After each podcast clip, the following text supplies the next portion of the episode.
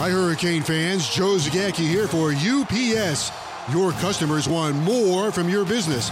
You've got to make more happen, whether they're in Miami or on the other side of the world, globally or locally. UPS is building solutions to help businesses give their customers exactly what they want more made easy. UPS, official logistics company of Miami Athletics.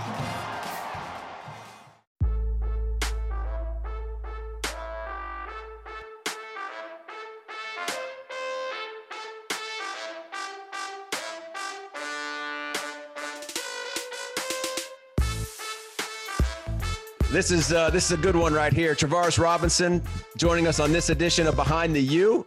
You can't see his face, but he's smiling. So uh, he's happy to be here, happy to be a Cane. you can hear that laughter in the background. So, Coach, I thought we might start off like this. I'm a recruit. What's T. Rob going to say? Well, hey, I know how it's been in the past here at Miami. You know, when I was out recruiting, you know, I had to talk about how the U used to be good. You used to have DBU, um, but when the last time a first round defensive back came from the U? It's going to change. And, and, the way it's going to change is you kind of look at the track record of guys that I had. Four years at Florida, you look at cat Vernon Hargreaves, you look at um, Matt Elam, you look at Keanu Neal, you look at all those guys. And Auburn for one year, a guy from the state of Florida, from South Florida, from Miami Northern, Carlton Davis, Jamel Dean.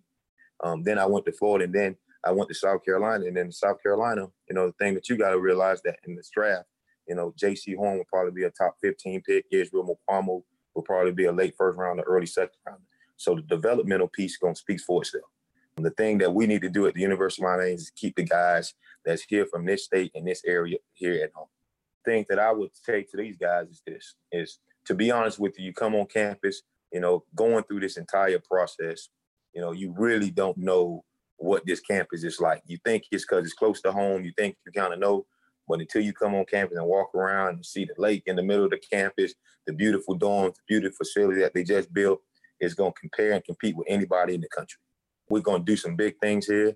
And what we're doing with Coach Diaz and this defense and him kind of taking this thing, we're going to pressure, we're going to be aggressive, we get down, we're going to play some bump and run, and we're going to win on the top end routes.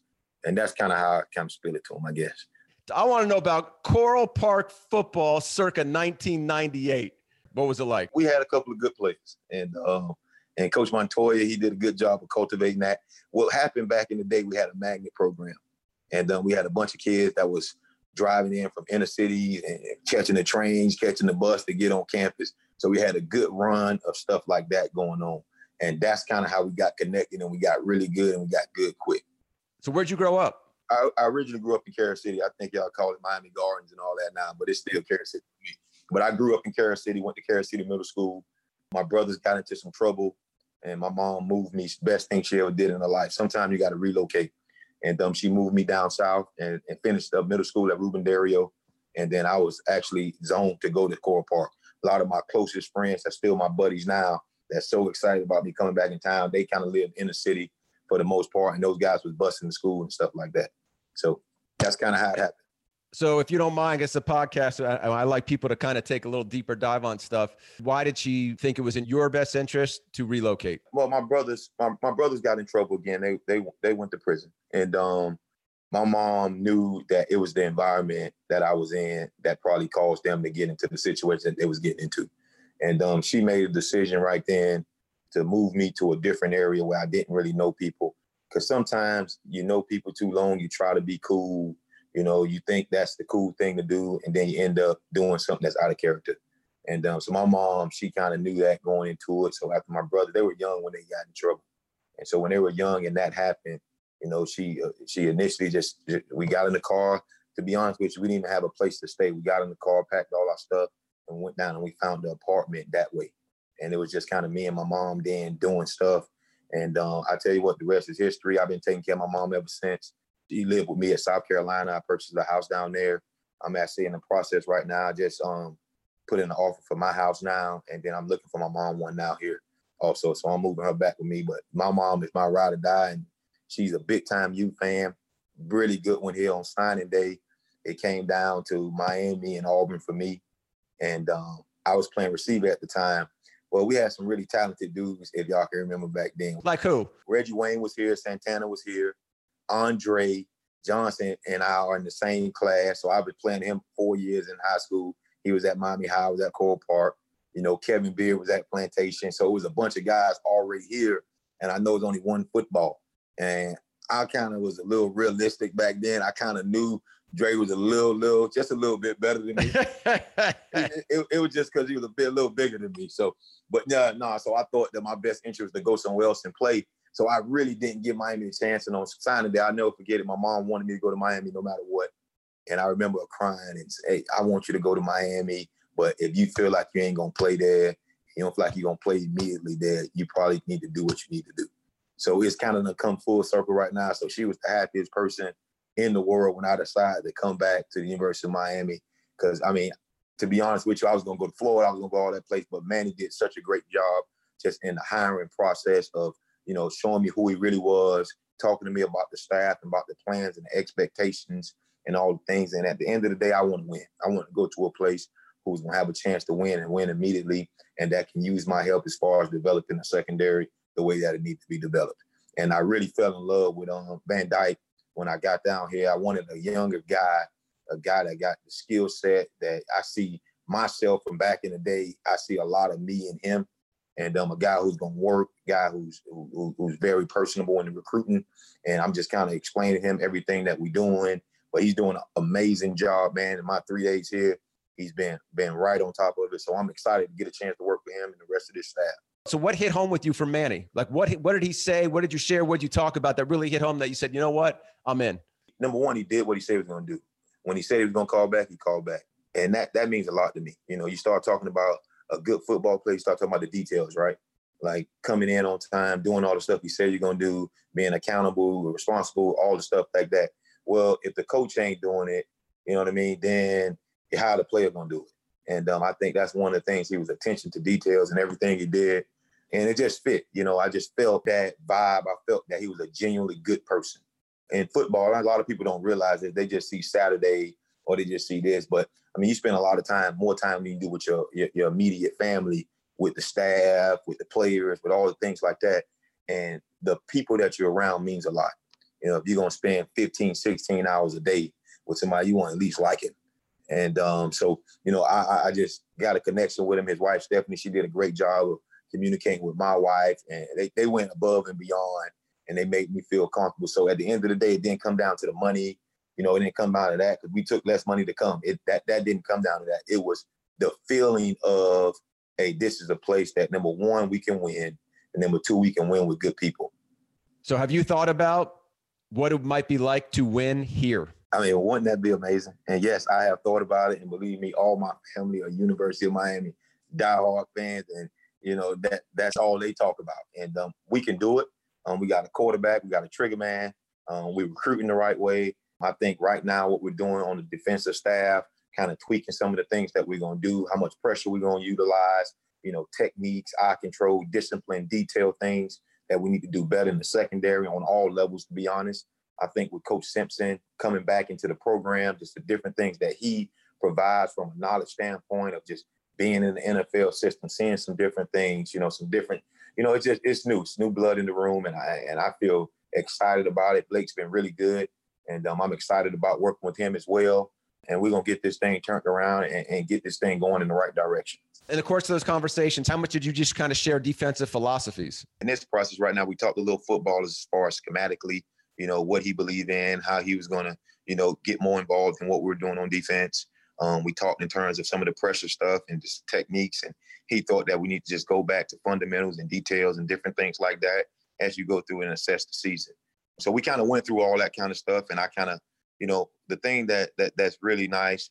We got a bunch of guys that that been in different systems, and sometimes when you're in the same system, and again, I did this. You know, I was been with Coach Muschamp, and our staff been around each other for a long time, and sometimes you get stuck in your ways on certain things. So it's always good to just have fresh ideas, and um, I would be able to provide some of those, but you know, Coach Diaz, he's a different style play caller than I was when I was calling the plays. He's a little more aggressive, and um, he's going to be aggressive, and we want to pressure, and we want to create negative plays, and that's kind of what we're going to hang our hat on here at, at, the University of Miami. So I'm excited about it. It's some of the stuff that I hadn't done before, and I'm excited to learn. I feel like a, a, a baby, You know, I'm trying to learn. And like you said, I've been with Coach Muschamp in our system for 10 years consecutively. So just different things like formation. I know people that, you know, just watch the game sometimes. It's football, it's football. Yeah, they got a ball, you catch it, you tackle. Well, it's a lot of terminologies. So that kind of stuff, you know, is is interesting to me. So I'm up at night studying, you know, just trying to be ready for the players to come back and all that kind of stuff. And, you know, you installing the defense that guys been in the system for four years, five years, or whatever, right? So naturally they know the system, the verbiage, the terms probably a little more than me. And, and so some of those things right they're just trying to catch up to speed on exactly that and how can I help them because that's what it's about. And the way you earn a player respect is you're able to teach them things that's going to help their game. Like all these kids have the aspiration to go to the NFL, do some different things like that. And the way I can do that is by tweaking their game and giving them just some different type nuggets, but they can be successful. So, and that's kind of what I'm working on right now as I go through everything.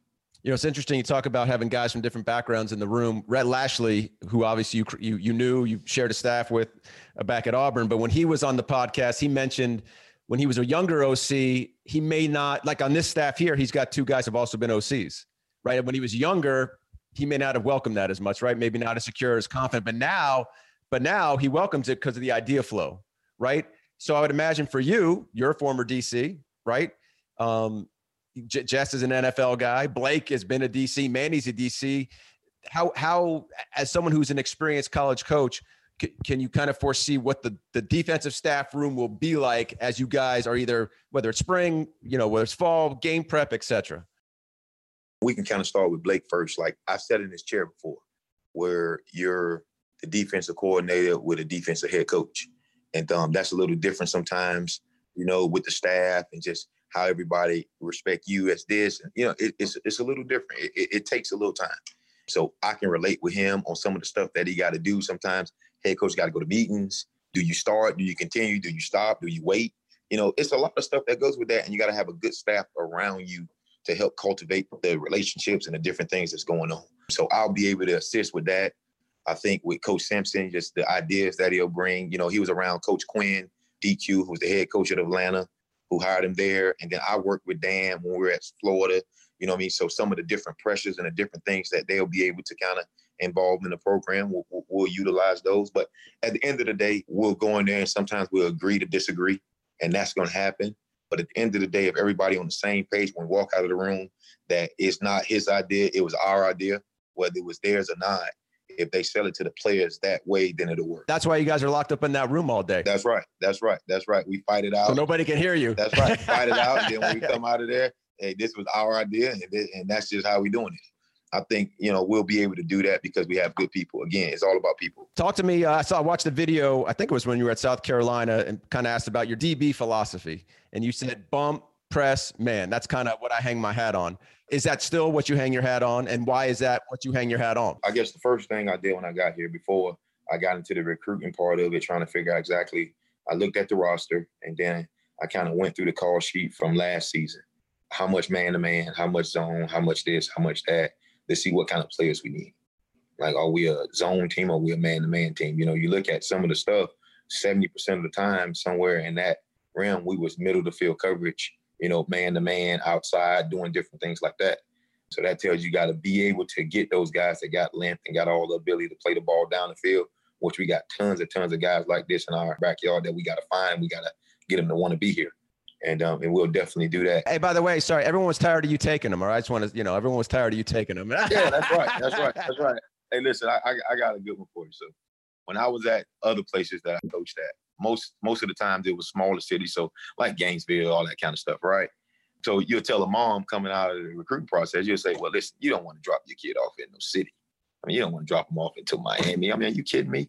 I mean, uh, they, they, they ain't gonna know what to do. They've been kind of in your home. You've been kind of watching them the whole time. So you, you don't want to do that. So you can go right across the street. You got everything kind of in this damn cocoon, and you're kind of doing everything that way. But now you sell a little differently, right? Like you look at all the NFL teams. You want to play an NFL, son? Yes, I do.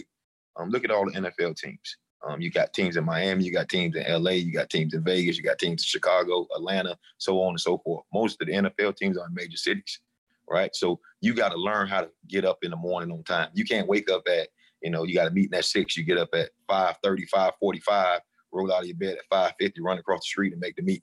If you do that right there without preparation, you're gonna be late. And when you late in the NFL, you're gonna get fined. You got to prepare yourself that way. It might be some traffic on your way. It might be a train stop you. It might be something like that. Well, you still have to be early and you're gonna be required to be early. So you got to prepare yourself. So you say in college, for instance, you know, you go to college to prepare for life, right? So you come to the University of Miami and play football to prepare for what you want to do after you finish. You want to play in the NFL? Well, this is the team that's going to draft you. So if this team to draft you, how are you to put yourself in position that when you get there, you're comfortable and you're ready to rock?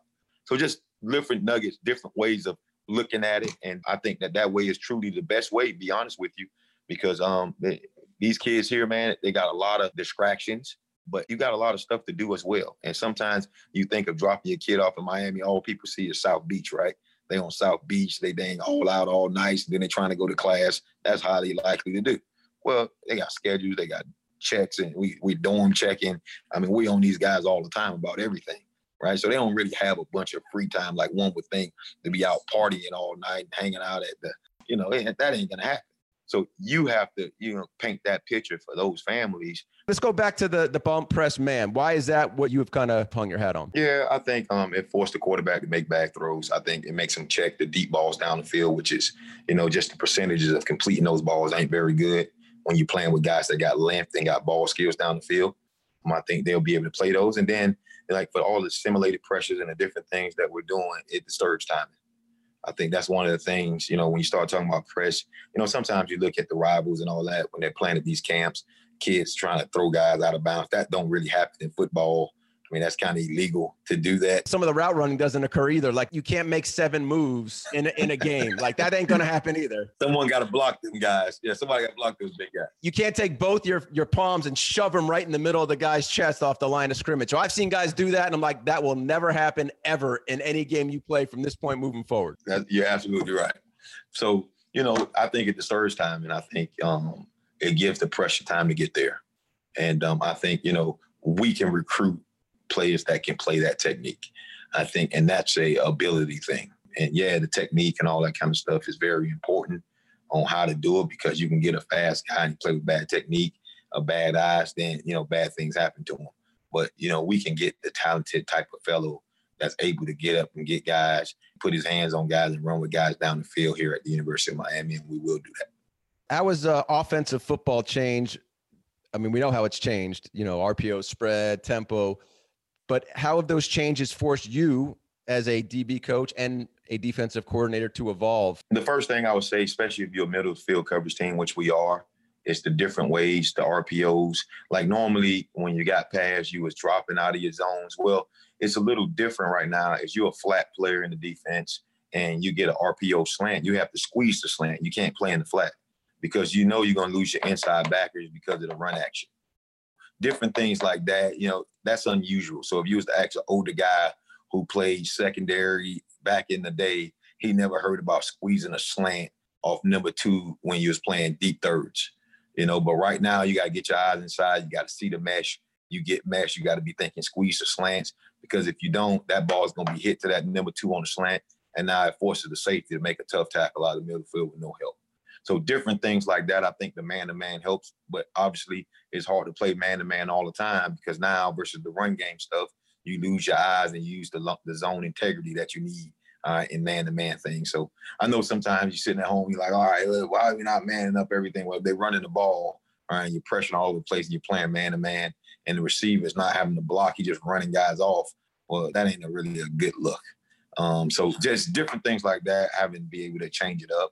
Um, I think when quarters came about. I think that kind of helps some of the different things you're doing with the quarter system of having everybody eyes when you're just playing eyes inside, getting there to play in all the different things. But you know, I would think primarily from the zone perspective, I would think just squeezing the slants and different things like that.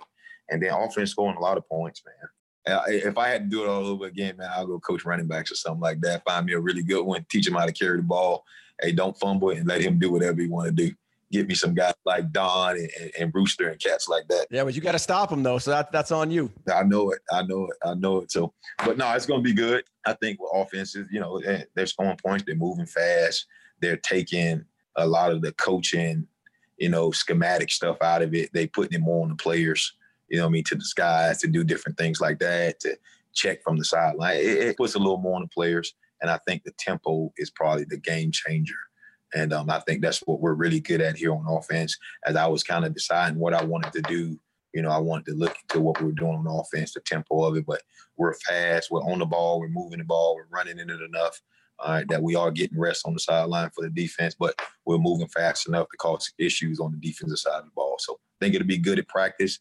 Um, I walked in Rhett's meeting today and told him, asked him, is he ready to get back like it was at Auburn when it was incompletion drills at practice all day long?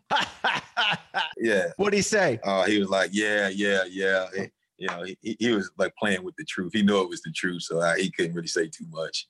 It's funny. Uh, Ahmmon Richards, who who played at Miami, I guess you might have recruited him. He, I know. Uh-huh. Yeah, he put on Twitter. He goes, "I'll tell you one thing. T. Rob's competitive." He said you were talking junk to him on his recruiting visit. You know, I, I, am a little different. Um, so I'm gonna, I'm gonna have fun at practice. We're gonna talk a little trash. We're gonna we're gonna go to it, but we're gonna be disciplined in, in, in detail.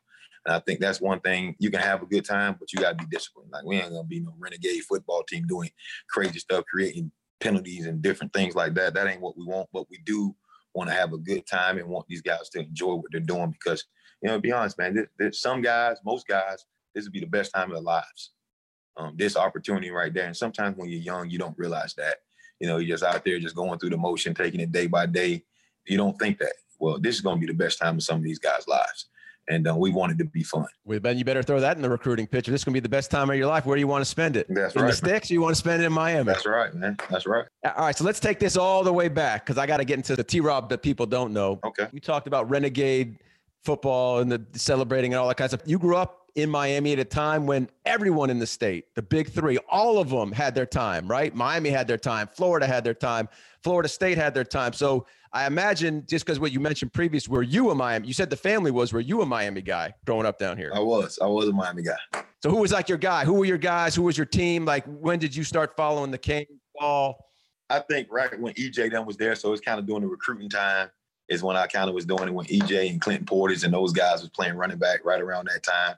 You know, Mike Rumph, to be honest with you, he was here at corner and some of those guys. So I remember a bunch of those guys. Now for you, was it always football? Yeah, played baseball a little bit. Couldn't could steal, could catch, but couldn't hit. So it wasn't gonna go too far. So Deion Sanders. I ain't saying that. Uh, all right. So you got to tell me the story about meeting your wife in high school. There's some story about a Spanish class and wedding invites. Can we get the scoop on that? No, man, it wasn't nothing like that. What it was, so she was a senior, I was a sophomore. You know, I was kind of the best player around there, so you know how it goes. I got you. And um, her sister came up to me and um, told me, she said, if you ask my my sister to the prom, I think she'll say yes. All right, so I know they had been talking about me at home. That's kind of how it went. Had to be. Yeah, had to be. So, so I was like, well, I didn't know she wanted me to go to the prom. Well, so I ended up actually go to the prom. Went to the prom. Funny thing, I wasn't even 16 at the time, so I couldn't drive. She didn't have a car to drive, so my mom dropped me off at the prom. And when we got to the front, I got in the um, I got in the front seat, act like I was driving. If you ain't got it, sometimes you got to pretend like you got it. It wasn't it from then, right? Yeah. So no, nah, so we was good. So we we dated through um through college. Well, she was in college. I, I dated through when I got out of high school, and then I went to Auburn, and um wasn't going too good for me. You know, I got I was a little far away from her, so I got you. We had a long conversation that we need to be friends, and uh, we both agreed that was the right thing to do. Um, so we did that for a little bit, and um, we kind of lost connection, I guess, for a couple years here and there. And then I started playing for the Falcons. She was living in Atlanta, going to Georgia. She's, highly intelligent. She got a, a engineering degree out of um, University of Florida. Then she got a master's from um, Georgia Tech and Georgia State. So she's industrial engineering. So she's highly intelligent. Yeah. That's a kind of intelligence that's like a different level of. Yeah, yeah, yeah. She's sharp. She's sharp. That's not like two plus two equals four. That's like all. That's all next level stuff. Yeah, yeah. She's sharp. I, I knew I was gonna get someone that was a little smarter than me. yeah. So, but no, she's um. So we kind of got back together um once I started playing there, and um we started connecting back together, and then the rest is history, man. We got couple boys together. My daughter lives actually in Birmingham with her mom. She's 14. my two boys with my wife, she's eight. They're eight and six. Oh, so maybe you should groom them to be a running back. No, man, he's they smart like their mom, man. I, I don't know how much football they're gonna be able to play. Maybe my baby boy, but I don't know about my my, my, my older one. That's all right. Let them let them build buildings. That's and, right. You know, Yeah. bridges and all kind. Let them be the next Tesla. You'll be all right. Not, nothing wrong with that. So you mentioned before Andre Johnson. So were you guys like buddies growing up? Yeah, we were pretty cool. Yeah, yeah, we're pretty cool. Andre, Andre and I are pretty cool. You know, we had our battles going through it um, throughout the course of high school. Um, we didn't keep in a bunch of contact, but you know, it's respect. Um, he's a good dude, good player, unbelievable player. Excited to be back here, man. Frank Gore, all those guys. I, I still communicate with those guys. So it's a good deal that I'm back in town, man, and I get a chance to see them and kind of get them some life about their university, and we're going to get it going. And um, we're gonna definitely do that, man. So I think that you know, the more we win, the more them guys be back around and kind of you know assisting different things that we need to do and be around the program, help with recruiting, and all that kind of stuff. So it'd be good. Well, Frank Gore still got a career going. Yeah, right, man. He, I tell you what, Can you believe that? man, how about that, man? Oldie, oldie Goldie out there playing ball. Let's talk about getting to Auburn, right? You, you you said it was Auburn in Miami. The way I understand it, Eddie Gran uh, is at Ole Miss, makes a phone call. He ends up at Auburn and sort of, How you know all this, man? That's that's, that's I prepare. I see that. So my question is, if you don't get the call from Eddie Gran, if that relationship never starts, at least on some recruiting level, do you end up in Miami? Yeah, I don't know. I took some visits. I visited Nebraska, Florida State, West Virginia, and Virginia Tech, um, in Auburn. Um, yeah, Coach Gran did a good job recruiting me. I knew I wasn't going to college to play in Mississippi. I, I, that just didn't sit well with a guy from Miami. I was going to Mississippi to play football. My granddad didn't think that was a good idea. So he called me. Was like, hey, man, remember you said you didn't want to come to Mississippi? You know, I'm going to a new place. I'm going to Auburn. Well, Auburn wasn't as big back then like it is now, like from a name recognition, like down here in Miami. We, we I didn't know what that was either. But I said, oh, it's cool. I'll come down there and visit. So I flew into Atlanta actually, and they had a GA come pick me up at the time. So we're driving, and I where are we going, man? What, what's taking so long? He was like, well, we're going to Alabama. So I was like, Alabama? I didn't know Auburn was in Alabama, to be honest with you. I said, well, Alabama. And um, I said, man, if I knew Alabama, I knew it was in Alabama. I would. That's like Mississippi. come. I wouldn't game either. But I went down there, man, had a good time. Coach Gran did a good job. Um, and um, he still remains a close friend of mine to this day. you said that as a player at Auburn, you already knew maybe the NFL, even though you played in the NFL, you didn't really see yourself as an NFL player and that you always wanted to be a coach. So the thing that uh, I'm kind of curious about is most kids don't look at it that way. Most kids aren't that self aware. All they think about is the NFL and they're going to go to the league and they're going to succeed and sometimes to a detriment because they don't have a backup plan. Why were you so self aware? How did you know? Well, I think that's the problem with a lot of kids. They don't understand what they're good at, what they're not good at. And it's crazy, man, because some guys, you know, it's some good players I coach that's in the NFL. I'll ask them, I say, are you a fast player or are you a quick player? Like it's a difference. Like, are you fast down the field or are you quick? Are you a long player? Can you play with your hands? Like, what is your your your best attribute? Pretty much. And some guys are unrealistic. Like a slow guy would never say he's slow, but you are slow.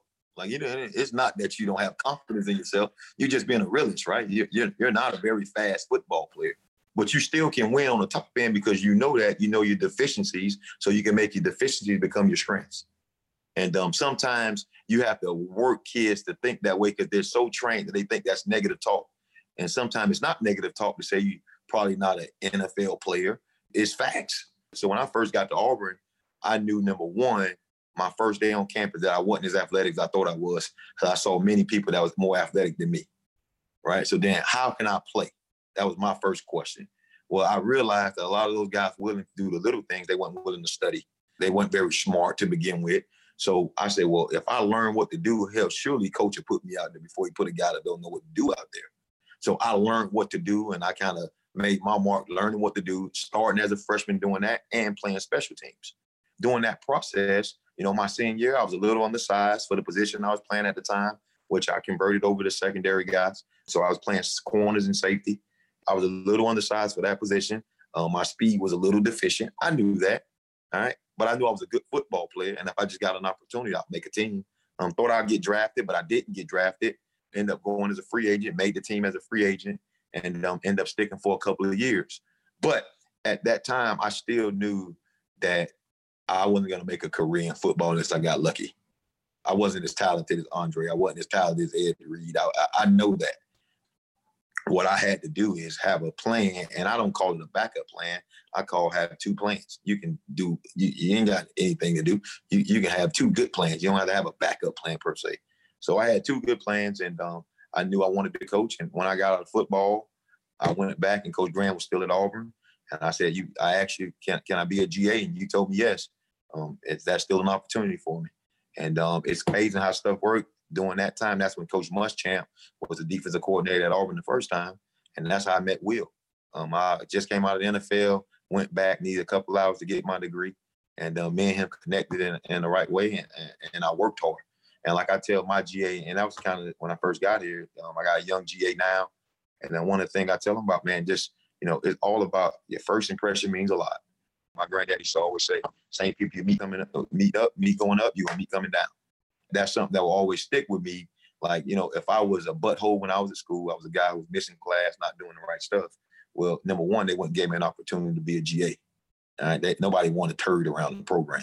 That's just that's just that's just how it is. Well, then if you know I would have never met Coach Muschamp, I would have never worked at Florida. I would have never been a defensive coordinator at South Carolina. And then in fact, I would never be here because that was a part of me being here because of that stuff that happened before. So just doing things the right way, I think that's kind of very important. So you mentioned something in there that I, I think is a big thing. And I think it's football, life, business, whatever. You said you use the word trust. And sometimes fans look from the outside, why is Cincinnati playing? How come he's not playing? Oh, he's the he's more heralded, he's more talented. I always say, you really think a one, they don't want to play the guy, right? They just don't want to play him. And two, if it was your job on the line, who are you playing? If you're the coach, you're playing the guy that you know will do what is expected. How how important is obviously talent's important. I mean, come on, we're uh, when we we kidding ourselves. We don't think you got to win with talented players, but at the end of the day, the work, the preparation, the details, so that what you, Coach Robinson, knows when you put those four or five DBs out on the field, you trust that they they might get beat, but they won't be beat because they don't know what to do. That's right. Practice. You know, uh, and that's that's very important. Like practice. You know, some guys, I'm a gamer. Well, uh, I don't really know what that means right? You're a football player or not. When we get out there and you got on a helmet, shoulder pads, all right, and all your stuff, like how are you playing the game? Don't don't tell me about a practice player versus a game. You're a gamer, and that that don't work. So I'm gonna play the guys that I trust. and we're gonna play the guys here that we trust. Guys that's gonna go out, gonna do what you coaching them to do, and, and, to the best of their abilities. And yeah, they're gonna make some mistakes. There's no perfect football player, no perfect banker, there's no perfect bus driver, there's no perfect McDonald's, there's no perfect anything. So you're gonna make some mistakes, and, and that's gonna happen. But like I always tell the guys, a DB that's never been beaten is a DB that's never played. But a DB that's consistently beaten is a DB that won't play. It's a big difference. I like that. Yeah, don't be out there consistently getting beat. We gonna put you on the sideline. You come sit next to me. So a big thing that happened in the last week or two, as kind of you got in here, was a lot of guys on this team announced that they're coming back for another year. And I know one of the issues with this program, and I've been around this thing for 20 plus years, is that guys have left early. Uh, the roster has not been sort of uniform, right? And and it's caused problems, and that just trickles down. Now you can start layering the roster, right? Guys are sort of where they're supposed to be, when they're supposed to be. Really, it's probably more so more important that for the younger guys that are where they're supposed to be. They can grow sort of naturally into their production. The reason why I set all that up is based on the conversation we just had about you being very self-aware, trying to ensure that other guys are self-aware. Do you think for as long as you're here that you can give good guidance because you went through that and you sort of manage your own mindset. I definitely do. I use myself as examples all the time. You know, with these guys, man, it, it's it, it's the relationship that you build with them, and if they trust you, like they they want to play good, they want to have discipline, they they want to do all those stuff. Like you probably get in a 85 man roster, you might get five or six guys that just refuse to do right. Call them can't get right guys. But for the most part, you got guys, they're young, they're gonna make mistakes, they're gonna do the, the little stuff. Right? You gotta correct it, you gotta be detailed, you gotta stay on them about it. But they want the discipline. And I think that speaks volumes of the program that Coach Diaz and the rest of these guys around here, you know, has put at the University of Miami that they want to come back. That they want to be a part of this. And, and I think the reason that they did that because they got a little small taste of winning. And I think, you know, they got, they got a good quarterback coming back, a couple of them, to be honest. And it does something to you. It gives you a little more motivation. They want to win. Like they want to make the city of Miami proud. You know, and, and I, I think, and all of you fans across the world, they want to make them proud. And I think that we have the chance to do that. And that was one of the big attractions to me Like I feel what they feel. Like I want to win. It's gonna take some things because winning is hard. Winning is not easy. You just can't wake up and say, shit, "I want to win." No, that don't happen that way. You have to work. You got to sacrifice. You know, it was something that you know Coach Simpson and I was talking about. We came up with this thing: continue the stuff that you do good, start doing stuff to help your game, and then stop doing the stuff that that affects your game. Like that right there, man. A continue or start and to stop. What are you gonna continue to do? What you're gonna start start doing, and what you're gonna stop doing to be successful. And I think that that kind of hits is on the head. Hi, Hurricane fans. Joe Zagacki here for UPS. Your customers want more from your business. You've got to make more happen, whether they're in Miami or on the other side of the world. Globally or locally, UPS is building solutions to help businesses give their customers exactly what they want more made easy. UPS, official logistics company of Miami Athletics. So here's what I wanted to ask you, Coach. You mentioned before you go back to Auburn. Eddie Gran connects you with Will Muschamp. You kind of made a, a good first impression, as you just talked about. Like Will gave you a lot of responsibilities. So then it gets time to be hired, and Gene Chizik does not hire you. So at that moment, do you get it, or are you disappointed? No, I get it. I'm not ready for that kind of job. I, I kind of grew up a little different. You know, I, I, I tease Van Dyke. I mean, his first job was University of Miami. That ain't coming from the trenches right there, my man. You, you start off in the dang in, in the upper room. Well, you know, my first job was at West Kentucky. I learned how to coach a guy that's not as talented and playing against guys way more talented than he can ever think to be. Right. So he got to learn how to play with technique to have a chance. All right. Then I was able to go to Southern Miss. All right. Then I was able to go to Texas Tech. Then I was able to go to Florida. And I said, well, whoa, if I can teach those guys that I coach at those places the, the same technique here at the University of Florida when I had talented dudes, you know what? I have a chance to be pretty good. And I think that was the progression of my coaching. It was I developed as a coach. And I think that helps. And I think, like I tease him all the time, he he get a chance to skip those kind of developments and be with me and kind of I'm gonna take him through those as we go through the season, we go through the spring. Like, hey man, I tried that before. It sound good. That don't work. You know what I mean? Like I, I mean, you know, when you when you're young, you get you got all these fancy ideas because he was a very good player, right? And he so he, it's like, yeah, I used to do this right here. Well, you were a little longer, you was a little more talented, you might be a little faster, and that worked for you. That probably ain't gonna work for the average Joe Blow walking the street. You know, it like be like so. There's different things like that, but you know, I think that that the maturation of of me of coaching, the levels of coaching that I was able to kind of go through. I think when I was ready for a big time job like this one, uh, for whatever SEC, ACC job, I was ready to do it. All right. So this is the part that I've always loved to hear. How'd you get to Western Kentucky? Who was the hookup? What was the connection? Because without that, there may not be any of this, right? So there's got to be a start. And I always love to know how people got their break. Coach Muschamp at the time, um, defensive coordinator, which I talked about, he called a guy that he had worked with at EKU, whose name is Walter Wells. And as a matter of fact, Walter Wells now is the head coach at EKU. So he called. Me, he was the um, offensive line coach at Western Kentucky at the time. He called him. Um, hey, I got a guy. I heard I got a defensive back job open. Uh, I got this guy. I think that's gonna do great. And I went there and I interviewed with David Elson, and um, the rest is history, man. I got the job. He offered to me on the spot. It was just a constant movement from there. So for I was at West Kentucky for a year. I was at Southern Miss the next year. I was at Texas Tech the next year, and then I was at Florida. I mean, it kind of just boom, boom, boom, boom, boom. Kind of was all in line. So it was an interesting way of doing it, and um, I, I, appreciate how it happened.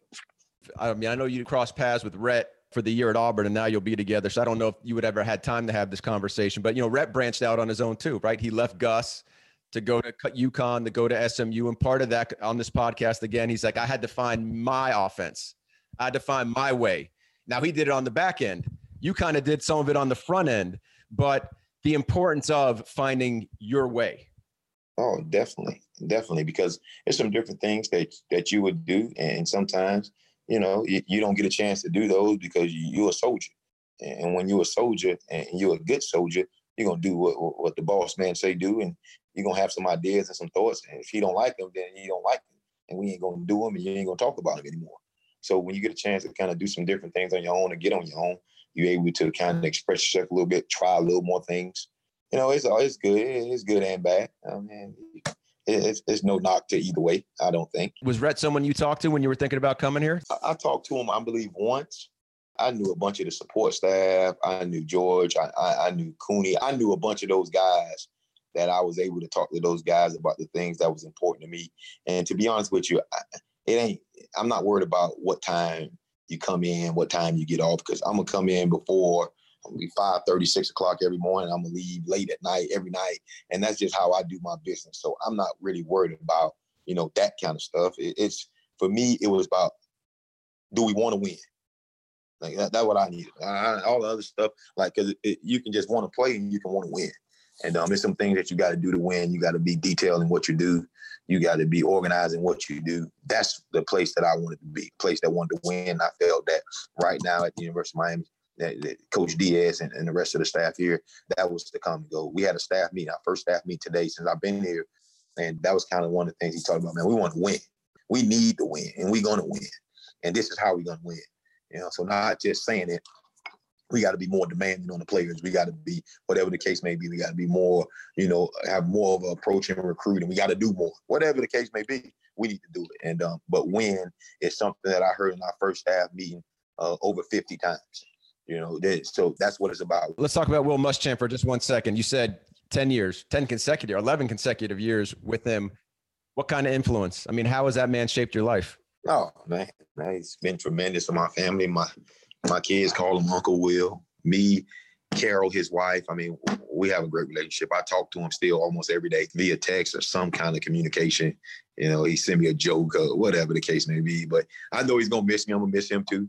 Um, we ain't too, you know, we're not very sensitive, both of us. So, so we'll probably never say that to each other, but we kind of know it's out there. I'll pass it along. No, no, no, no, no, don't do that, man. Don't do that. He'll call me soft. You, you heard me say that. All right, but no, man, he he's been great for me, man. Um, you know, we've been great for each other, and um, I really appreciate him. Um, I wouldn't be in this situation if I hadn't came in his path, and um, he took me like one of his own and, kind of mentored and, and helped me, and, he allowed me to be myself as well. You know, I'm not Will Muschamp. I'm Travaris Robinson. You know, so I, I, didn't have to try to beat him every day, or you know, that we don't have the same personalities in some different places. You know, but we share the same philosophy. We share the same mental approach and mental makeup. One, thing that I that, that Will mentioned, and, and you just elaborated to it, is right. You're not the same person, but you have the same philosophy. And and you, we mentioned trust about players, but there's got to be trust on the staff, right? So he trusts you, you trust him. You probably see why John Patke's there, why Blake Baker's still here as part of the staff, even if he's not calling the plays, because it's okay to have your guys around you. It's how you guys stay connected. No, no, that's right, man. You got to have guys that trust you and got your back, and um, you got to keep some people around you that way. And, I get it. You know, some people get upset, and that, and that's just part of it. You know, as a head coach, as a defensive coordinator, you got to make decisions that you got to live with, and that's just got how it got to be. But you know, we got a great staff here, and that's the thing. And it's built with great people and great coaches with a great scheme, I think we're gonna be able to tighten up on some of the detail things um, that we need to tighten up on, and um, we'll get that done. But you know, it's issues everywhere. You know, it really is. So we gotta minimize the issues and and clean up what we need to clean up and, and get this thing going in the right direction. And I'm 100% with Blake. I'm 100% with Pac-Man. I'm 100% with Coach Simpson, and I'm 100% with um, Coach Diaz on getting that done together.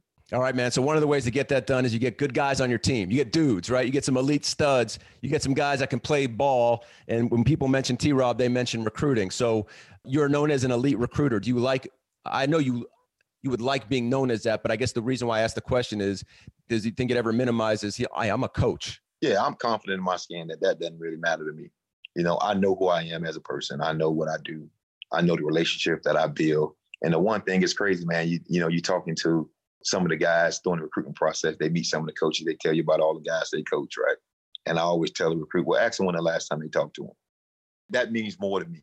Like, hey, hey, do the guys still like you? Like, do we still communicate? Do, we, do they treat you like family? Yeah, you coached him for three, four years. He was a talented player. Maybe he was a first round or whatever the case may be. When the last time you talked to him? Like, that's important. And not just the NFL guys. What about the guys that didn't go to the NFL?